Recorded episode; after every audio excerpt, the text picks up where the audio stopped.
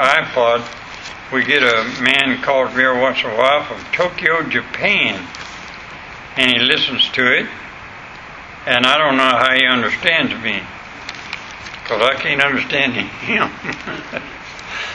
oh man, but I am so glad it's going out. Ephesians chapter 2, please.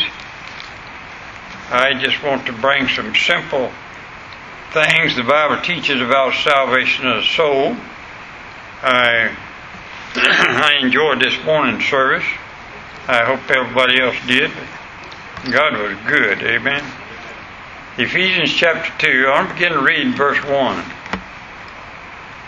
And you had he quickened, who were dead in trespasses and sins, wherein in time past you walked according to the course of this world, according to the prince of the power of the air, the spirit that now worketh in the children of disobedience, uh-huh, among whom also we all had our conversation in time past in the lust of the flesh, fulfilling the desires of the flesh and of the mind, and were by nature the children of wrath even as others.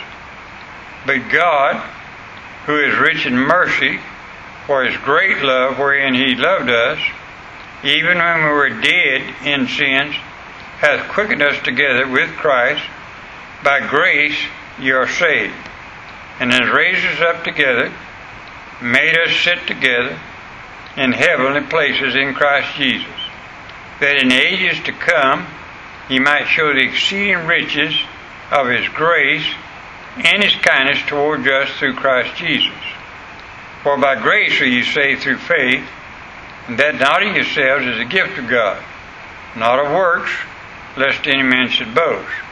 For we are his workmanship, created in Christ Jesus unto good works, which God has before ordained that we should walk in them. Pray with me, please.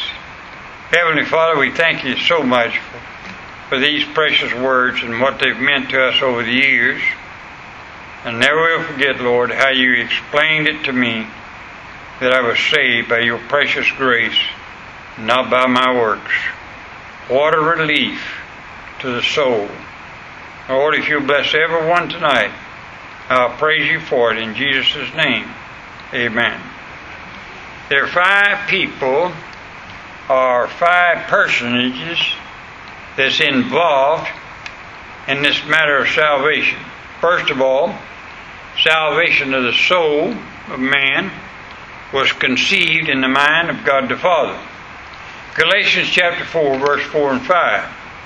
But when the fullness of time was come, God sent forth His Son, made of a woman, made under the law, that we might receive the adoption of sons.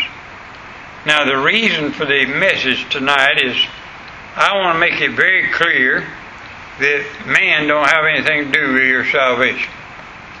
God does it all. Amen. Now notice this two verses again. but when the fullness of time was come, in other words, when the time was right, when God's time was there, God sent forth His Son. Jesus came exactly on time, made of a woman, made under the law, that we might receive the adoption of sons. Now, man's salvation did not begin at the birth of Jesus Christ then, nor at his death on Calvary. Our salvation began before the world was ever formed in the mind of God the Father. Genesis 1, verse 27. So God created man in his own image. Now, turn with me, please, to Ecclesiastes, and I'll show you how that works. What is man created for? Ecclesiastes 12, verse 13 and 14. Let us hear the conclusion of the whole matter. Fear God, keep his commandments. For this is the whole duty of man. For God shall bring every work into judgment with every secret thing, whether it be good or whether it be evil. So if somebody comes along and and like a lot of people do in this day and time we live in, what am I born for? Why am I here? You're here for one reason. That is to fear God and keep His commandments. That's the whole duty of man. That's why we're here. God created man then for one reason, that is to worship God in God's way. Our salvation was conceived by God the Father. Now, I've always, I mean, I've had all, all these years, I've had people come up to me and say, which denomination is right? And they talk about all the denominations that we have. They were named of churches and so on. Well, you keep this in mind. Uh, it doesn't matter what the name of the church is. It has to do with why was man created. And man was created for one purpose and that purpose only, and that was to worship God the Father in God's way. So if, if a man goes to the house of worship, as they call it, a church, and they say they come to worship God, then it has to be in God's way, not what man conceives. Our salvation was conceived in by God the Father. Number two, salvation of the soul was completed by Jesus Christ, God's only begotten Son. In Philippians chapter 2, verse 7 and 8, but made himself of no reputation, and took upon him, that is Jesus, the form of a servant, and was made in the likeness of men, and being found in fashion as a man, he humbled himself and became obedient unto death, even the death of the cross. Now, this verse, or these two verses, plainly tells us that Jesus came into this world to do one thing, to take our sins in his own body on a tree. Now, when Jesus, God in the flesh, lived a perfect life, died on the cross, rose again, he completed our salvation. Whatever is necessary for your soul to be saved, to go to heaven in, Jesus has already completed it. You can't add to it, nor can you take from it. Thirdly, salvation of the soul is continued by the Holy Spirit of God. Now, this is very important. John 16, verse 8 through 11.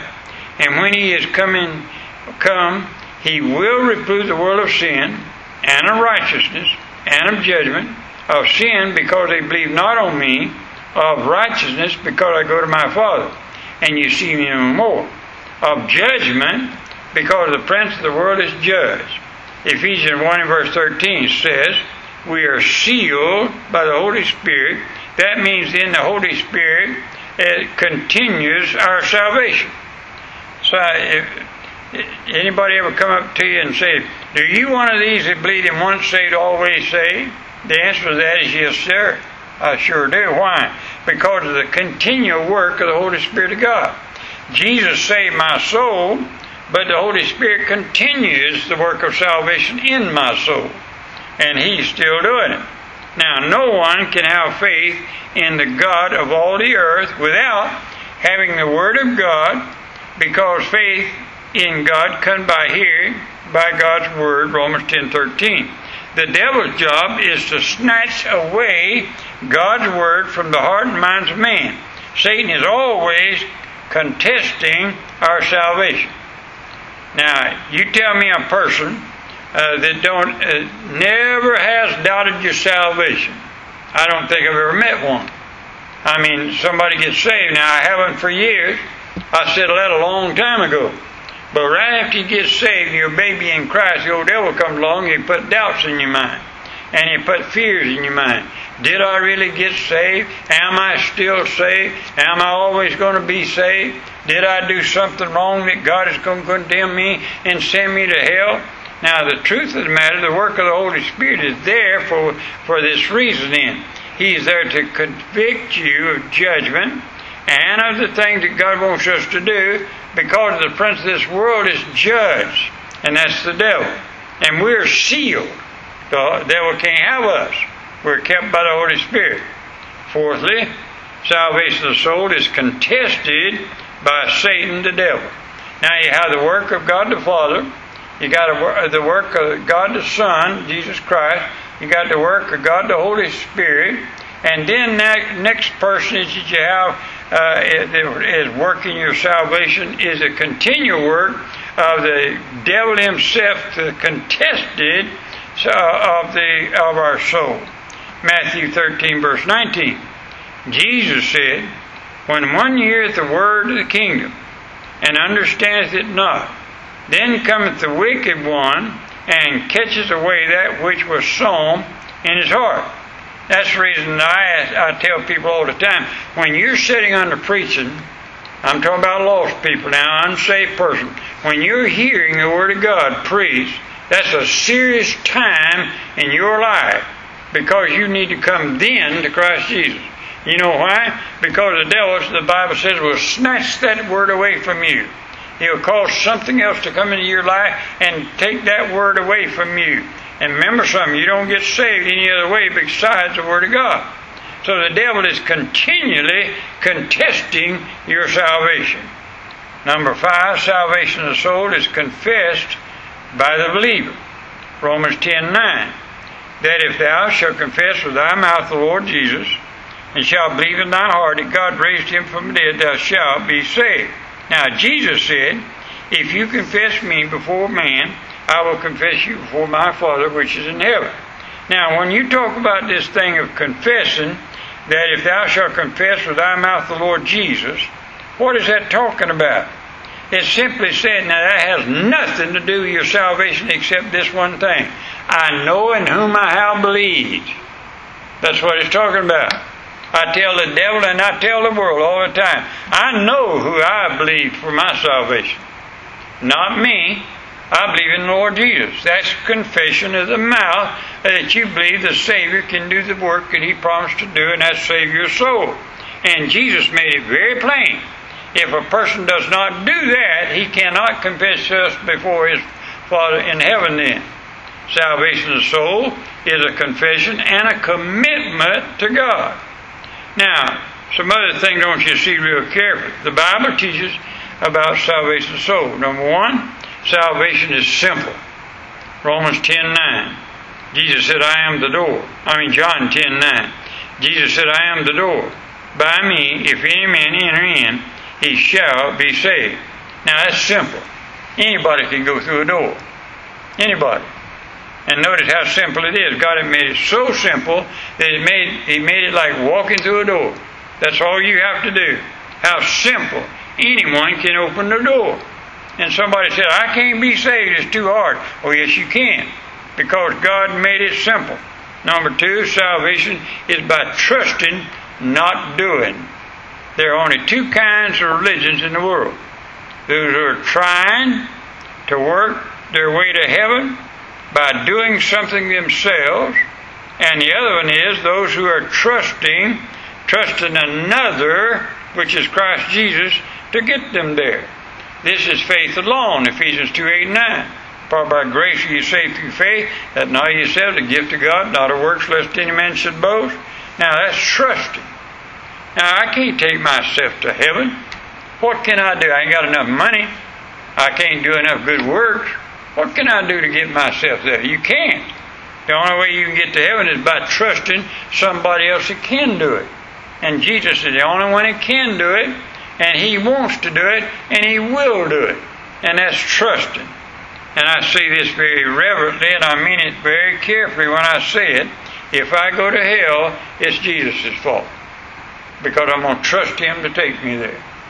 And I'm very carefully how I say that. Because, but I mean that. That's giving him all the credit if I go to heaven then. Because you can't go to heaven one day and say, uh, Father, I had something to do with me getting here now, and I deserve to be here. No, sir, brother. Only by trusting Jesus Christ to get you there is the only way you're going to get there. Salvation of the soul is through Christ Jesus, not a church, an organization, or a religion. Now, I know a lot of people that's depending on their church and different denominations teach this. You got to go to church and they got to be a member of this church and so on, and uh, to get into heaven. Now, I got news for you. There's no church, there's no organization, there's no religion in all the world that can get you to heaven. Why? Because John 14, verse 6, Jesus said, I am the way, the truth, and the life. No man cometh to the Father but by me. So the only way any man's soul is saved is through and by Jesus Christ. That's why that uh, you can lead somebody to the Lord going down the road in your truck. You can lead them to the Lord in the hospital. You can lead them to the Lord working on the job. Somebody can get saved. I don't care where you're at or what you're doing. You can get saved. Why? Because it has nothing to do with church. It has to do with the person, the Lord Jesus. And if you accept Him, then you say, saved. I, I, man came church here one Sunday and he said, after I prayed with him, he said, Now I want to get saved, Brother Strom, but I want to come back and one of these days I'm going to walk down out of the church and receive Jesus here in the church. So I went home and talked to him, and he said, No, I don't want to be saved here at home. I want to come down to church and get saved in the church. You don't get saved in the church. You get saved by trusting Christ to your Savior. That's why I tell people a lot, and I believe this with all my soul. If you're sitting back there in your pulpit, that's where you get saved. If God deals with you about your heart you turn your heart over to the Lord, right there, coming forward is making a confession and telling the people, I accepted Christ back there. So you make a commitment there to the Lord, wherever it's at. Doesn't matter where it's at. So it has nothing to do with church organization. It doesn't have anything to do with religion then. It has to do with the person, the Lord Jesus. Salvation is eternal not temporary. Now, John 10, please, for just a second. And I don't understand how anybody can read these verses not understand that you're not saved forever. John 10, verse 27. My sheep hear my voice, and I know them, and they follow me. And I give them eternal life, and they shall never perish, neither shall any man pluck them out of my hand. Uh, my Father which gave them me is greater than all, and no man has ever plucked them out of my Father's hand. I and my Father are one. Now, I don't know how anybody can read those verses and not understand that salvation is past a few minutes, is past a hundred years, is past a, right on into eternity. I'm saved forever, not temporary. I don't get saved for a few minutes and then lose it by stumbling or doing something that I ought not to do. My salvation is eternal. Now, if you can explain me how long eternal is, then I'll tell you how long I can be saved. Because the Bible plainly says, I give unto them eternal life. Amen? So if you have eternal life, however long eternity is, then that's how long I'll be saved. Salvation brings a change. 2 Corinthians 5, verse 17. Therefore, if any man be in Christ, he's a new creature. Old things are passed away. Behold, all things are become new. Now, when a person gets saved, his wanter changes. And it's just that simple. You can define it any other way you want to, but that's the simplest way I know how to explain it. I had a person tell me one time, I was trying to lead him to the Lord, and he said, I, I don't want to get saved right now because if I get saved, I, I still want to drink my beer. I still want to do this. He named all the things he still wanted to do. I said, I still do the things I want to do. He said, What do you mean? I said, My wanter's been changed. Amen? I don't want to do the things I used to do. I want to do new things, and Christ has given me in my heart now. I'm different. And I tell you this, and I mean it by the Word of God, if your wanter ain't been changed, you never got saved. Just that simple. Sixthly, salvation is a miracle. Ephesians chapter 2, verse 1. I want you to notice how simple this is. Now, salvation takes a miracle. Ephesians chapter 2, verse 1.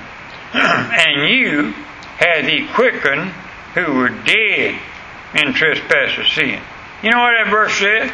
You are made alive from dead in salvation. I once was dead in my sins and trespasses.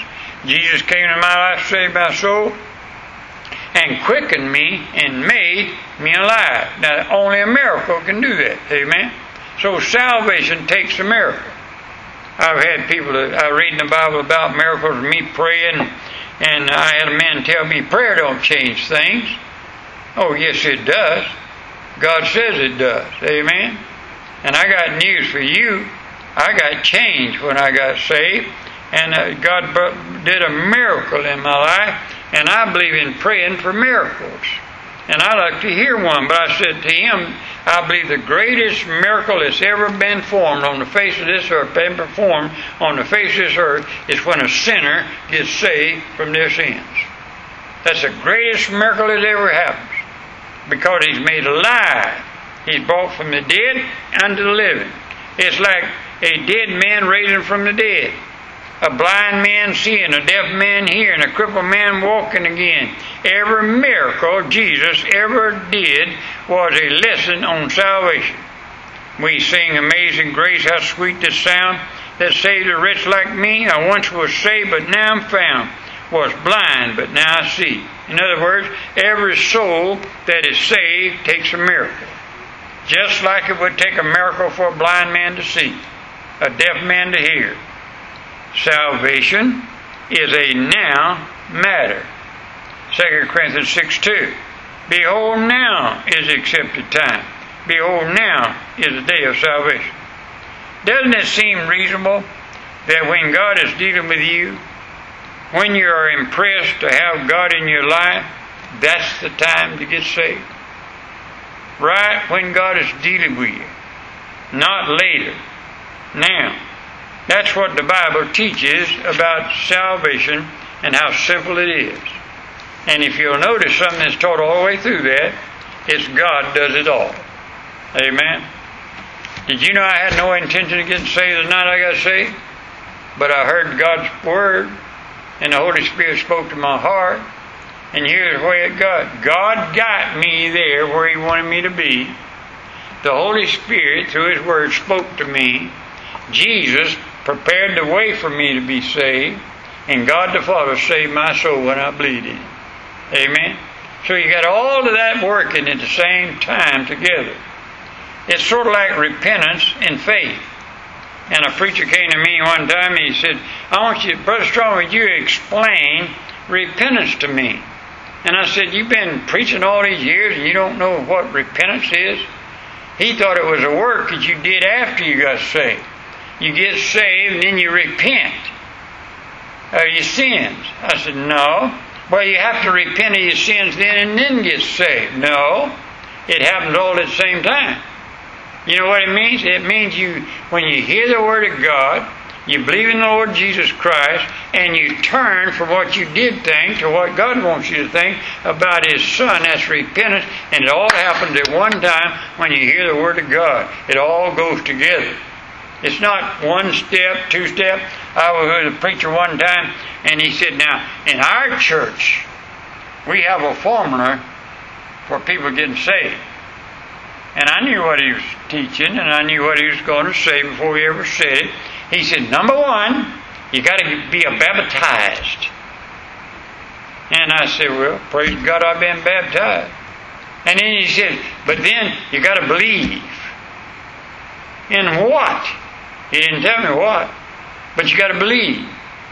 And, and he went five steps that you got to go through before you can get saved. No, you don't. It's one step. It's one simple step. Believe on the Lord Jesus Christ. Why? Because God's already set the, all the other things into motion for you to get saved.